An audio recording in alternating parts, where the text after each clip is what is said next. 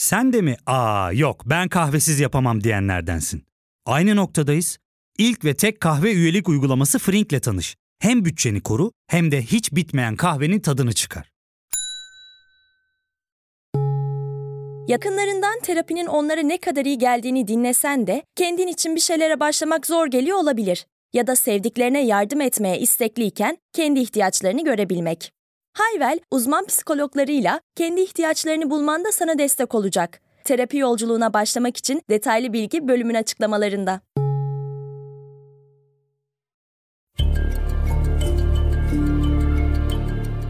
Merhaba, ben Ali Yağız Baltacı. Bilgisel'de bu hafta MHP içindeki kırılmanın nasıl İyi Parti'nin kuruluşuna yol açtığının ilk kısmını anlattık. Hazırsanız başlayalım.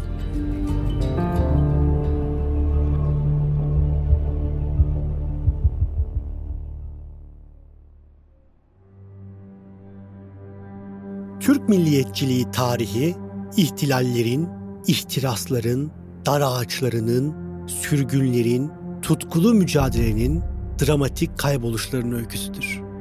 2015-2018 arası yaşananlar ise 150 yılda ilmek ilmek örülen bir ideolojinin son karakter gösterisi ve varlık yokluk savaşının resmi oldu. 2022 Türkiye'sinin en etkili siyasi partilerinden olan İyi Parti aslında uzun yolculukların, onurlu bir direnişin, tarla kurultaylarının, mahkeme kapılarının, darbe soruşturmalarının sonunda kurulmuş bir manifesto hareketidir.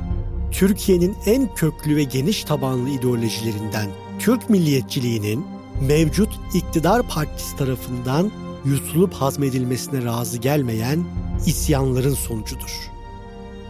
1924, 1926 ve 1930'da ittihatçı kadrolarla yarım kalan hesabı kapatıp bir kısmını dar ağaçlarına, bir kısmını yalnızlığa yolcu eden Gazi Paşa buna rağmen devrimlerini gerçekleştirirken bu düşünsel altyapıdan faydalanmaya devam etti. Gel gelelim Kemalizmin 1930'lar ve 40'lar boyunca geçirdiği evrimler Türk ulusçularını ve Türk ırkçılarını sürekli yol ayrımlarına sürükledi. 27 Mayıs sonrası şekillenen yeni siyasi konjektürde hem İslamcı siyaset hem de Türk milliyetçiliği kendilerine yeni siyasi yuvalar edinmiş, Türkiye'de kendi sosyolojilerini aramaya girişmişlerdi. Türk milliyetçiliği cephesinde büyük yol ayrılığı 1969'da yaşandı. Allah'ın Tanrı'yı yendiği meşhur Adana Kongresi, milliyetçiliği İslami sos ile sunmak isteyen Türkeş'in İslamiyeti Arap emperyalizmi olarak gören Türk ırkçısı Atsız'a karşı kazandığı büyük zafere sahne oldu. Bozkurtların yerini üç hilale bıraktığı Adana Kongresi, akıllarda Türkeşçi gençlerin hışmına uğrayan atsızcı gençlerin kurtar bizi gök tanrısı haykırışları arasında bir Hollywood filminin sahnesini andırıyordu. 1969 sonrası İslamiyet'e kucak açan Türk milliyetçiliği, 1993'te ise yeteri kadar İslamcı olmadığı gerekçesiyle ikinci yol ayrılığını yaşadı. MHP'nin İslami olmadığını düşünen Muhsin Yazıcıoğlu ve arkadaşları partiyi terk ederek Büyük Birlik Partisi'ni kurdular. Ancak yetmemişti. Üçüncü büyük yol ayrılığı için 24 sene geçmesi gerekecekti. Biz de bölümümüzün başlangıç tarihini 7 Haziran 2015 olarak belirledik. 7 Haziran 2015 sürecinin kuşkusuz en dikkat çekici partisi HDP'ydi. HDP'ye destek veren bilimum sosyal demokrat ve sol liberal çevrelere tepki olarak MHP oyları da aynı günlerde yükseldi. Nitekim 7 Haziran gecesi %13 oy alan HDP'nin karşısında MHP de %16 gibi oldukça yüksek bir oy aldı. HDP'nin yükselişine tepki gösteren milliyetçiler evlerine dönerek MHP'ye oy vermişti. 7 Haziran gecesi gelen %16'lık başarı MHP'nin 1999 seçimlerinden sonra tarihinde aldığı en yüksek oy oldu. Bu sonuç MHP'yi koalisyon sürecinin de kilit partisi haline getirmişti. Ancak Devlet Bahçeli pek de oralı değildi. Koalisyon kapılarını erkenden kapayan ve AK Parti'yi CHP ile ittifak kurmaya yönelten Bahçeli, Kemal Kılıçdaroğlu'ndan gelen biz koalisyon kuralım, sen başbakan ol, HDP de dışarıdan desteklesin önerisini koltuk tedarikçiliği yapmayın diyerek geri çevirdi. AK Parti ile CHP'nin koalisyon görüşmeleri sonuç vermedi. AK Parti Genel Başkanı Ahmet Davutoğlu son bir hamle olarak tekrar MHP'ye yöneldi. Bahçeli bu sefer yeşil ışık yaktı ama AK Parti için kabul edilemez şartlar öne sürdü. Bahçeli'nin dört şartı vardı ama özellikle biri Cumhurbaşkanı Erdoğan'ı çok öfkelendirdi. Devlet Bahçeli 17-25 Aralık soruşturmalarının tekrar başlamasını ve Bilal Erdoğan'ın yargılanmasını istedi. Bilal'i verin, Hilal'i alın dedi.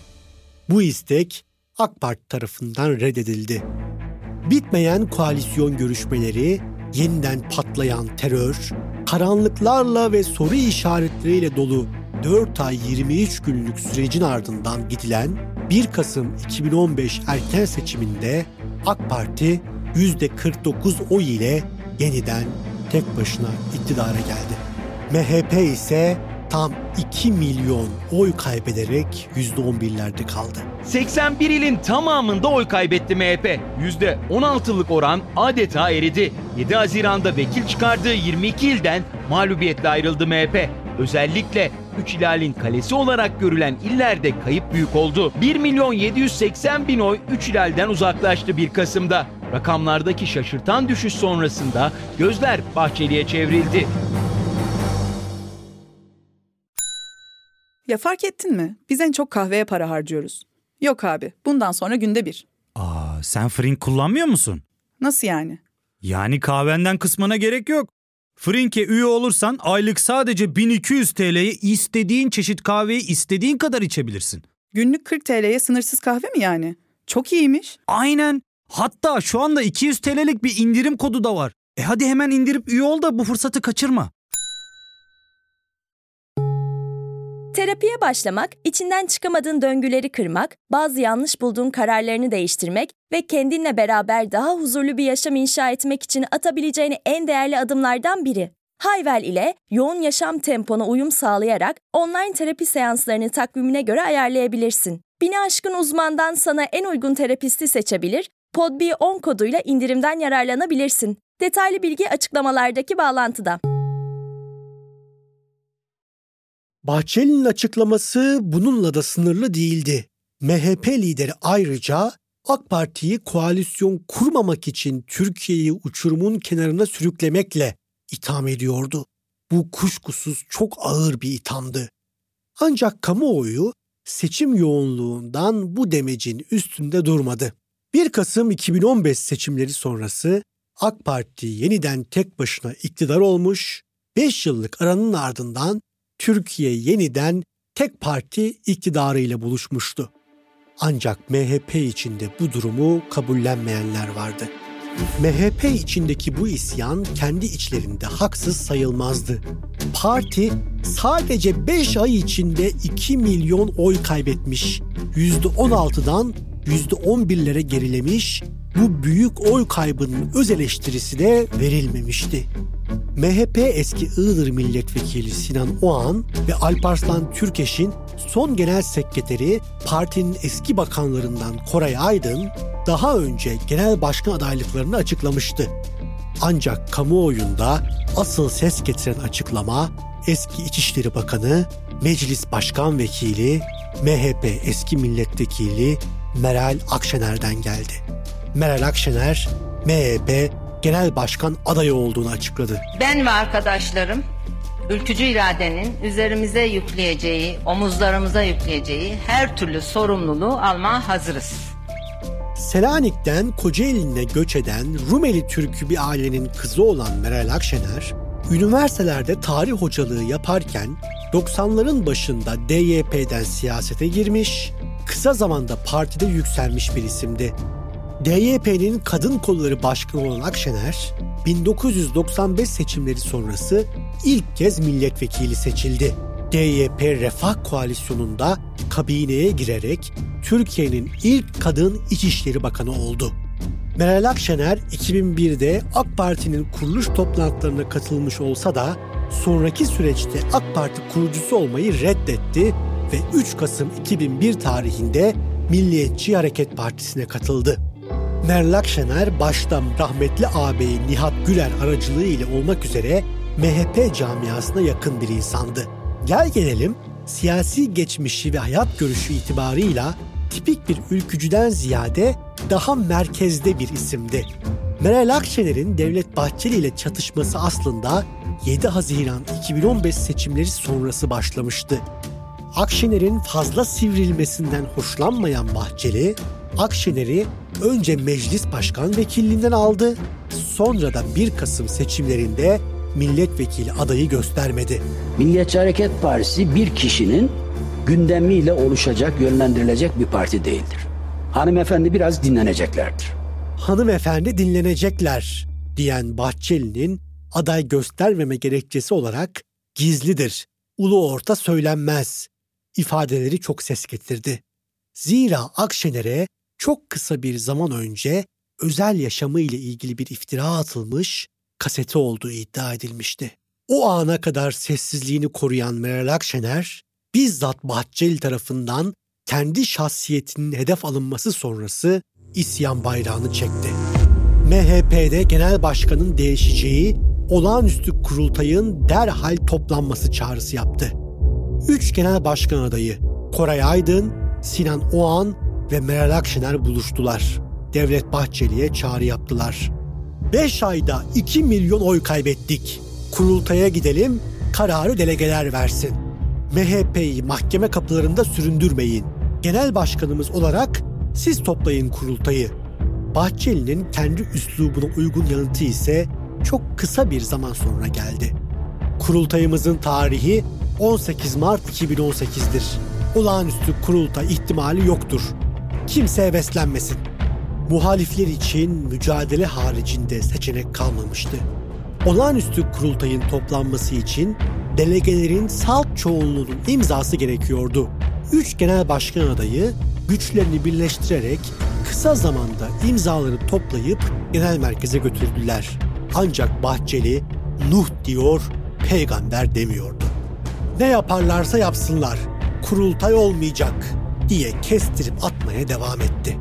Muhalif avukatlar genel merkezde imzaları teslim edecek muhatap dahi bulamadılar.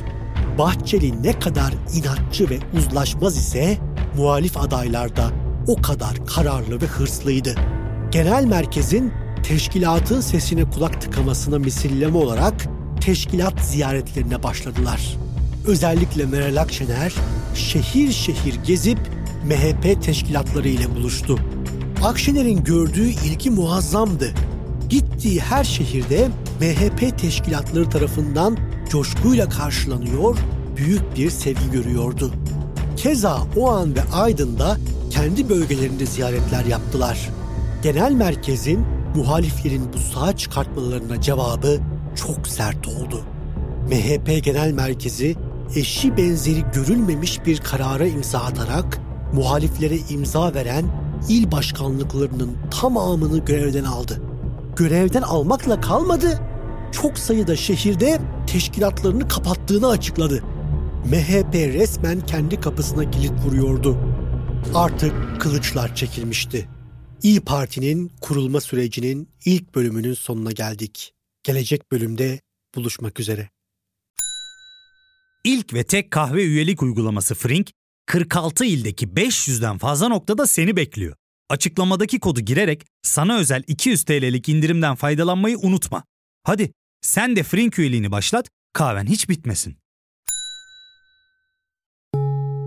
Hem bugününe hem yarınına katacaklarıyla terapi yolculuğuna ve daha iyi hissetmeye bugün Hayvel ile başla. Açıklamadaki linkten Hayvel'i indir, ücretsiz tanışma görüşmelerinin ardından bütçene uygun seans paketini seç ve terapi yolculuğuna başla.